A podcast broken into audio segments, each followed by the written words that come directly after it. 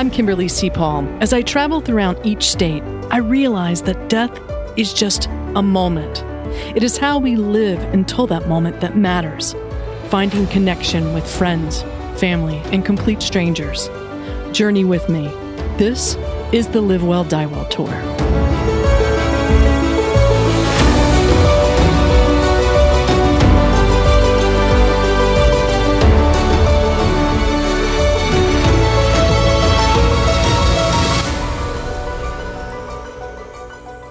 I can't believe we're actually talking on this podcast. You know, you're it's interesting when I tell people that I know Ken Ross and and then they talk about your mother, you know, Kubler Ross. It's it's it's really interesting because your mom was such a pioneer in this field. It is. It's uh, you know, I lived through it, so I it's kind of, you know, you have a certain myopic view of it because you were in the middle of the hurricane. But on the outside, you know, it, it had one impression. On the inside, you know, I kind of saw what it did. Um, but you know, through my own particular glasses, I guess it's kind of hard to describe. I can only imagine what it would be like to be a child of hers because she was traveling nonstop. Yeah, I mean, her calendar went out literally like two and a half years every single week you know, some weeks she'd be in four different cities.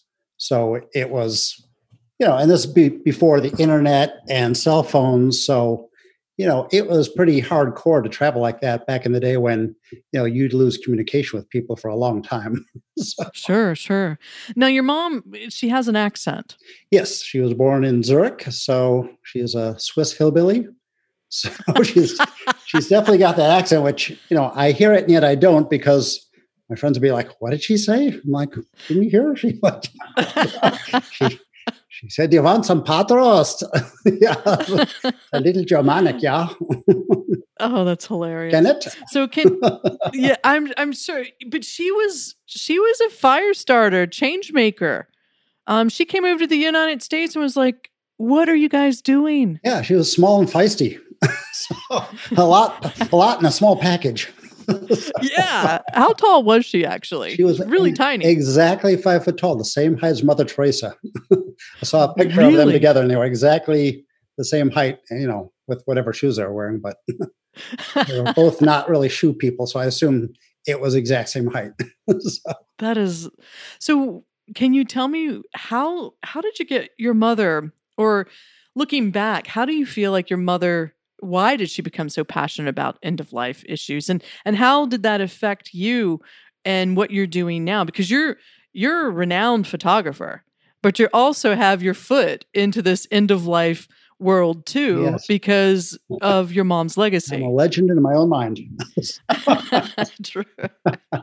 so um yeah i think my mom was just born to do this because you know even as a young girl four five six years old she was out in the forest trying to save animals. She'd bring home injured rabbits and birds and whatever she could find, and she would heal them. So, I mean, it was just in her DNA. And her whole family was very much like, you know, very take life by the horns and just really control it. Her sister, like, was the first senator, uh, female senator of Switzerland, you know, so that's a big deal, you know. And her other sister in her 80s was feeding homeless children in Nepal and crossing Africa by herself and, you know, on the church choir and the church uh, uh, playing the piano and the organ and doing cross country skiing when she was 86 years old, you know. So, I mean, the whole family had these incredible genes. And so she was just born to this. Um, so, you know, as a young girl, she was always defending the underdog, whether it was animals or people being bullied in school. Wherever she went, she was always defending marginalized populations and the underdogs. So, you know, and then when she was a teenager after World War II ended, she went out to rebuild Europe. I mean, that's crazy as a teenager to hitchhike through war torn Europe, through disease, starving people, you name it, sleeping in cemeteries so she wouldn't get raped at night. I mean, this woman was, you know, practically fearless. So she was always just born to like, you know, fight the fight, fight the good fight. Holy cow. I mean, I guess whatever she decided mm-hmm. to be passionate about, she did it with gusto. Oh yeah. So when she wanted to be naughty, she was really naughty. oh man. So your mom has become a mentor to thousands of people who us who work in this field of those facing end of life and helping to evolve end of life. Yet, what do you think is the most important, most understood thing of what she was trying to teach us? What what was she ultimately trying to teach us when for those that work at the bedside of the dying, but also for the patients and families to have a voice within this uh, choice? Uh, well, complicated answer, but of course, most misunderstood, of course, is the five stages, which we just sold this book in its 40th language after half a century. Holy cow. So the book is still going strong. It's in Indonesian, Arabic, Hebrew, Russian. I have like nine contracts going right now for her books just this month, you know. So, I mean, it still speaks to a huge audience and um, it's know. the most misunderstood because her her yeah talk to me about that because you you you tell that very very well of what she was trying to do and how we we we just totally misunderstood right well you know i mean the five stages of course you know i mean so much you can say about that alone um you know if you look in the book and let's see if i can find it quickly um here it is so if you look at this is the actual book. I'm not making this up. You look at that I'm chart. Dying. You know, there's more than five stages, right? I mean, Elizabeth knew grief is complex, and that's what she was trying to say. But ironically, she gets chastised for saying there's five stages. What she meant was that grief is made up of different parts. She is saying basically grief is complex, right? And then other people say, no, Elizabeth, grief is complex, so it can't be five stages. And saying, no, that's what I'm actually saying is that grief is made up of different things, not just the five stages. It's made up of hope, preparatory grief, partial denial, anticipatory grief.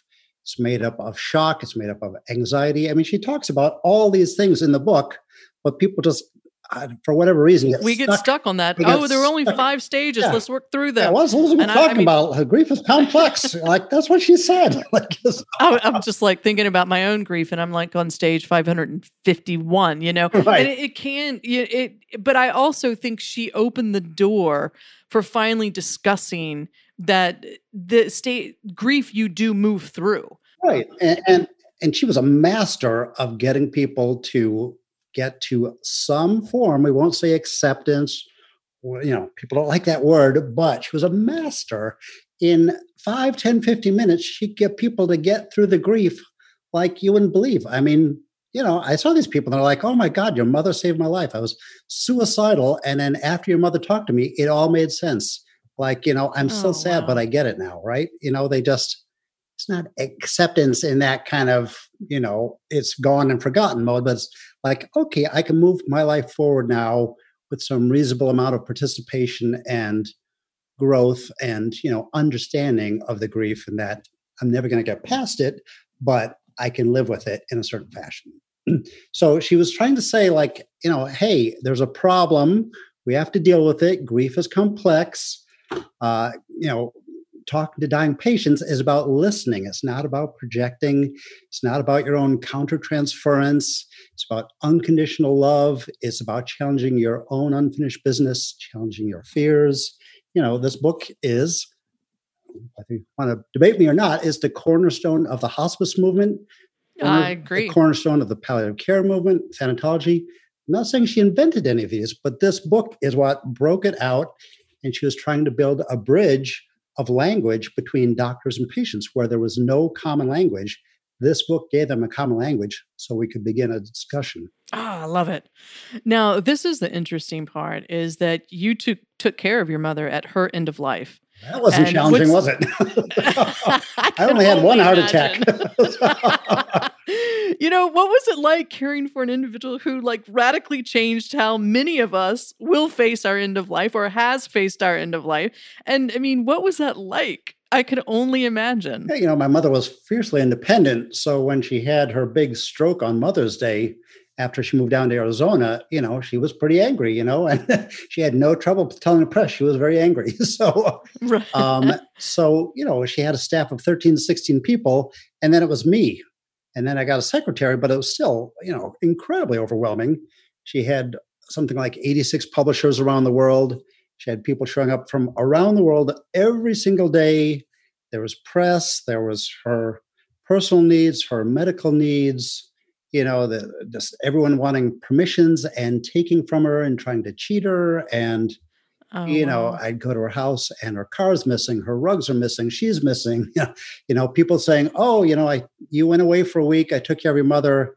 Here's a bill for ten thousand dollars, you know, like, hello, like you're the gardener. Why would I pay you ten thousand dollars take care of my mom. Well, I gave her lunch for a week. I'm like, oh, okay. So so what? You have got to be kidding. Yeah, it's just like an endless parade of lawsuits and craziness and you know, I mean, going, you know, the things that go along with fame that you don't really think about. You see the glamorous side, but there's also a very challenging, tough side that brings out, you know, the best, but also the worst of people. So I had to deal with all that. So, so it's not only taking care of your mother as in her later years, but it's all the minutia right. of trying to protect her. Yeah, and there's a lot of minutia that goes along with fame.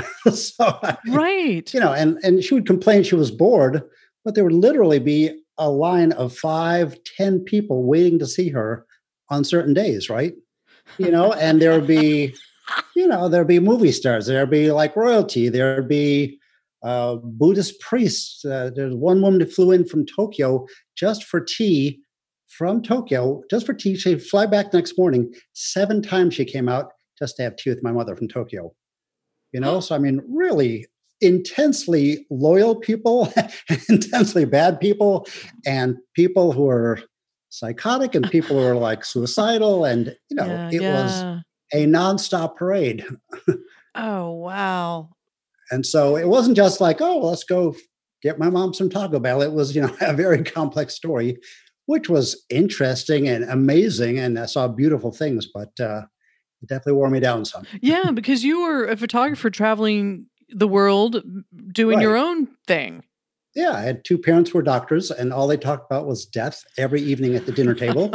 and my father would bring home human brains, leave them in the kitchen.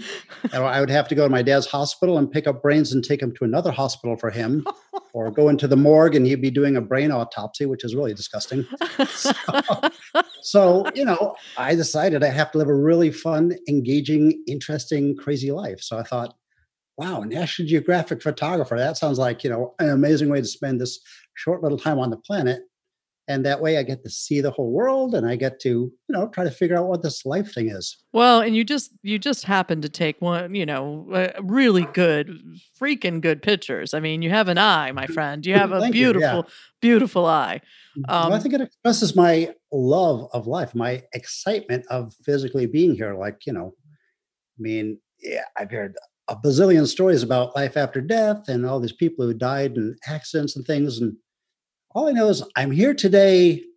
I'm going to make today great, engaging, and I'm going to, you know, take away something from my little library of experiences today and every day and be a little crazy like my mother. And photography was a great vehicle because I was very shy, very quiet. And so I thought, oh, I could just kind of hide behind my camera and quietly take pictures and engage in the world and express my enthusiasm not verbally but through my photography and so i think it it shows oh totally it shows in such a beautiful way. Now, you are now the president of the Kubler Ross Foundation. So, talk to mm-hmm. me about what does that mean and what are you guys doing? it's a mystery some days. I'm the orchestra director of chaos. Yeah. um, we currently have, uh, let's see, I think we have 14 chapters. So we have 14 different chapters in 13 different countries right now. And we have, I think, seven countries lined up to become chapters and three more interested. We have interest from Israel, Mongolia, and Spain. And we're opening up Brazil North, Brazil East, Bolivia, Colombia. And these chapters, what does that mean? What does it mean? That's the good question. if you can explain that to me, we'd be in great shape.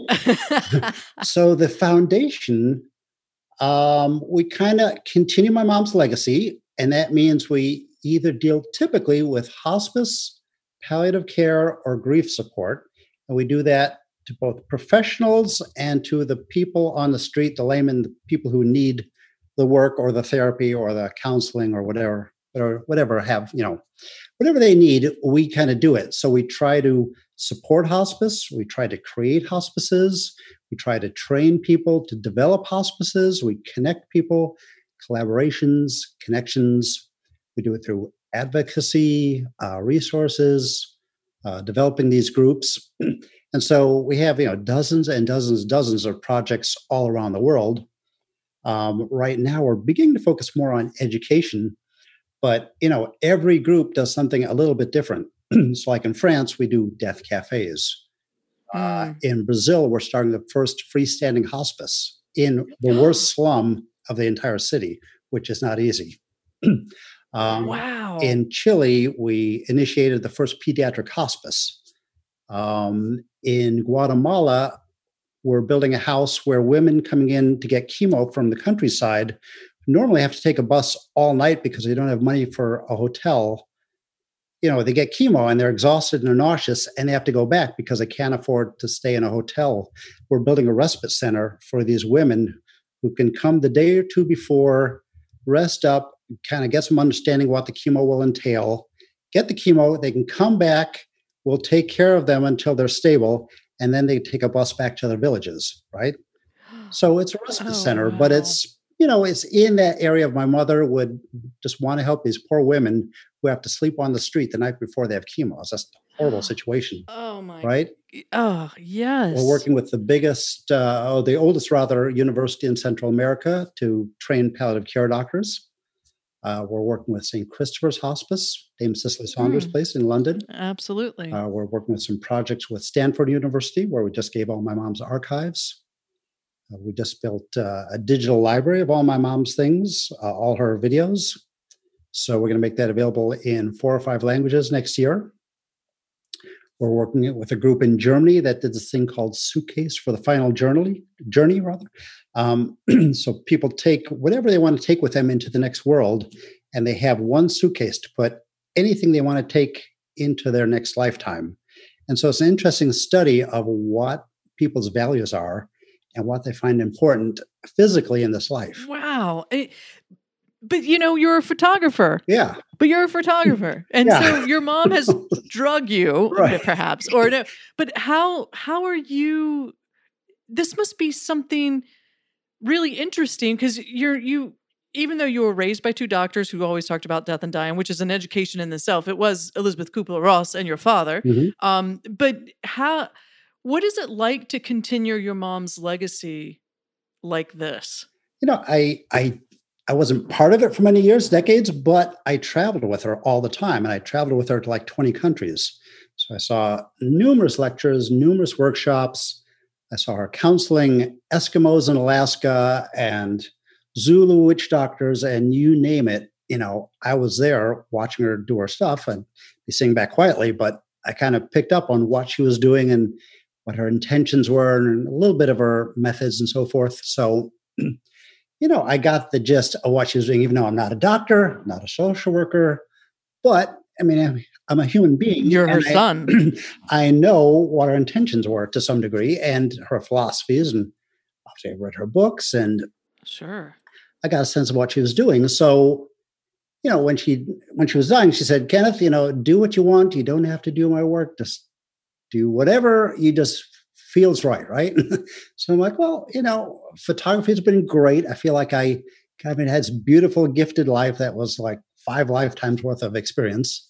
But I think now it's time to like get into the hard work. I feel like I had my retirement and now I'm actually doing the work. so oh, wow. it's very challenging, but very rewarding because, you know, there's only one Elizabeth and a lot of places still do not have this work. Oh wow! You know, they don't have palliative care, they don't have hospice, they don't have social workers, they don't. You know, they don't. They have some palliative care, but it's not very developed. It's only for the rich. It's only in the cities. You know, or it's they have it, but it's not what I'd call really a healthy scope of what the work is meant to be. Wow. So it really needs to be manipulated and move forward in what I would see as a healthy way, which of course I'm biased, so it's my mother's way. right, right, exactly. Now, a couple of years ago, we were in Arizona together. Um, first time I met you, and we we we have a mutual friend, or uh, my acquaintance, your friend. Um, but this acquaintance bought the movie rights to your mother's story, and so let's talk about where is that project and and tell me more about your friend. um, well, this is one of my big thorns in my side. Been working on this project 22 years now, I think. and I don't know why there's not five movies because her life is so interesting. You know, HBO literally said her life is so complex. There, there's five movies, and we don't know which movie to tell, so we're going to drop the project. and they had four Academy Award winners on the team, including Susan Sarandon. And they said it's too complex. We just can't do it. And so then my friend Melina Kanakaredes took over about 11 years ago. And she used to go with me to my mom's farm in Virginia. She knows my mom, knows her intentions. You know, we trust her with the story. so, but she has found, which is just shocking, in the 21st century, that she said directors and producers are scared to death to talk about death. Now, uh, she says, I respond, well, what about all these movies that are about death? I mean, there's James Bond and all these spy movies and all, you know, people are dying and clouds, you know. But yeah, it's like, okay, well, that's death, but it's like, you know, the fantasized movie version where you can't talk about honest death, you know. And my mom's story is not really about death, it's about hope and living and unconditional love. So she's found it very challenging. So Annette Bening was going to play my mom for a couple of years. And then they kind of went a little bit differently with a script. Melina had one idea, Annette had another idea. So uh, now Jessica Chastain has it, and she's interested, and now she wants to do a mini But we also have a group in France that wants to do a TV series on her NDEs, the near death experiences. And we have a group in Germany that wants to make a feature film. So very complex. so, yeah. So uh, basically, I don't know where it is. well, the thing is, she, I, the the thing with a movie, it it makes it more understandable, and you know, you're not going to be able to tell the multi facets of your mother's life, but her work has touched and shaped end of life as it is today, and it could be a great, inspiring movie about a five foot nothing who mm-hmm. changed mm-hmm. how we are dying these days. Right. Yeah. A foreigner, you know, who was in America, who was a woman in the 60s, which, you know, that's a big deal. And, you know, which is interesting, her best friend was a six foot three African American priest who was a Black Panther, right? So, I mean, oh, think of that in a movie. That's a, an amazing story for the 60s, right? I mean, imagine these two coming down the hallway. It's like, the original Odd Couple. But if anyone listens is listening to the podcast and you there there's been no done deals and so they need to call you if they're interested to possibly create more chaos in your life and let's get this movie built. Yeah, we yeah, need to get this done. Time. Amazing story, very inspirational. And uh, every time we think we're getting close, something happens. You know, so we've gotten close a bunch of times. Lili Taylor, I don't know if you know her, a wonderful actress, wanted to buy the rights Susan Dey from the Partridge Family. Oh, um, wow. Meryl Streep said more than anything else, she wants to play Elizabeth Kubler Ross in a movie. So, I mean, there's tons of interest, and yet we can't get the movie made. It's just so ironic. I don't know what it is. Meryl Streep would be phenomenal. Mm-hmm. She, I mean, she's a little tall, but still. Yeah, but she's got the accents down. yeah, she does. She does. So tell me this: How can people support the foundation? Um, other than picking a, a a funder to fund this movie, um, so you can shoot it exactly the way you want to. But how can people support this foundation for to continue your mom's work? We even have funding, so even that's not a problem. So what? that's why it's you like have funding. No, it's like what is the problem? It's like amazing story, tons of interest, money. Like, what's the problem? Like, it's just I don't know. it'll happen when it's meant to happen, I guess. But it's frustrating. Yeah, I guess so. But it's just I'm scratching my head right now. Yeah. Um, but to help the foundation, well, A, you can actually read this book on death and dying and see that there's more than five stages. So don't kind of just parrot these ridiculous, you know, grief experts who attack Elizabeth because they don't like the five stages or a stage theory or whatever issue they have with Elizabeth, like, you know, actually look and listen and feel what she was trying to communicate, right? We absolutely we don't blast Thomas Edison because he didn't go far enough with the light bulb, do we? I mean, you know, no, no, I mean, right, come on, exactly. Come on now, people. Like, even if you don't like the five stages, uh, what about hospice? What about palliative care? What about bioethics? What about, you know, all oh, these things yeah. that she helped launch? You can participate in our education programs. We're going to have four or five programs next year. We've got one going on now. We just had uh, the seventh of 11 presentations today, and we're talking about making that available on a CD or in some kind of uh, package next year. You can volunteer to help one of our foreign groups if you speak Spanish or Portuguese or French or Japanese or Flemish or any of the places we operate. And uh, we're looking for a good assistant to handle the email and the Zoom classes. We're looking for a social media person. We're looking for a development person. Oh, wow. for doers, right? Right. You know, we got like a ton of brains on the board, um, but they're so successful. They're very busy with their own projects, which I totally get. They're wonderful references, um, but I need kind of help in the practical sense of day to day stuff. But we'll get there. We're moving forward, and you know. And do you take volunteers as well? Um, I don't know what we do with a volunteer because basically we need someone who to really dig deep and get an understanding because it's a very complex world. Sure. Of who all the players are and who all the groups are and you know the regulations and how they interface together and what my mother's you know life death and transition workshops were about and who were their staff you know, it's it's very hard to keep all this together there's at least like 200 different players and you have to know who's who and who's on the inner circle and you know how does the publishing work and who's the who's our agent for that and wow. And then yeah not only are you doing all of this but you're speaking you're you're doing i see you all over social media being at summits and expos and yeah you're there's, everywhere. there's copyright issues and trademark issues and licenses and permissions and it's an interesting world. Now do your um, foundation can people give money to support your efforts oh no we hate money yeah. yeah. oh yes yeah we would love that I, we haven't been very assertive about asking for money yet um, because i felt i really wanted to have something behind us before we asked for money. And sure. now I feel like, okay, now we have over 50 projects. I have no trouble asking for money sure. because now we're really like in the trenches doing the work like all over the place. And where so, where's the what's the website where people can go to Kubler Ross Foundation? The website is EKR, because people cannot spell Elizabeth or Kubler, um, ekrfoundation.org and you can go there, get your courses, and and learn more about what you're doing. Sign up for the courses. We have donation button, of course. We have some information. We're going to be growing the website next year, so we're looking for a great web designer who we can afford. Um, and then, of course, you know we have something crazy like seven different Facebook accounts or nine. We have six or seven Instagram accounts. We have LinkedIn, we have Pinterest, you know, and I have to maintain all those to some degree or at least monitor them. Yeah. So it's a crazy. so you need some help.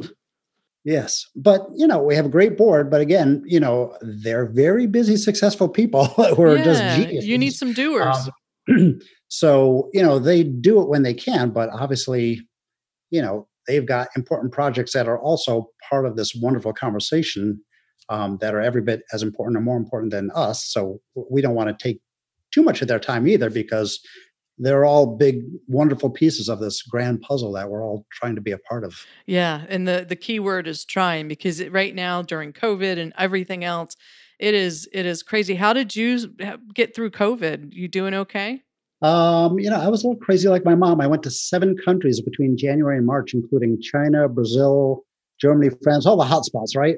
Italy. Um, and I, I literally left each of those continents the day before they closed. I was monitoring the news. And then I've been home for six or seven months now, you know, trying to catch up on all this work. Um, I still got boxes of mail and I think I have 6,300 emails still. Oh my God. But I just went to Guatemala last week, which was my 101st country. So I'm very excited about that. That was my goal, 101. Wow. And uh, met with our group down there that I had never actually met in person. And we're going to. Don't you needed someone to carry your suitcase? I have a lot of volunteers. so. I do. Um, I, I, I will do it. You have, you have uh, another one because oh my okay. gosh, you, it is so amazing to hear everything that you're doing in the countries that you're now involved with. Yeah, that's learned that from my mom. Just like keep climbing, keep climbing. Don't worry about falling. Just keep climbing. you know? Exactly. worry about the end later. So, yeah, exactly. Well, Ken, I thank you so much for taking the time out and being with us today. I know you've got a big expo this weekend and you're always uh, traveling, and I'm, I'm hoping that uh, you'll get the help you need. And, and please donate to this foundation, help uh, this foundation continue the work of Elizabeth Kubler talking to her son, Ken Ross, thanks for your time today. Thank you, Kimberly. I appreciate it. Thanks for joining us today. And remember, you're the designer. This podcast is produced by Jason Andre with Seven Season Films. If you're interested in telling your story via podcast, look him up. You can find him at sevenseasonfilms.com.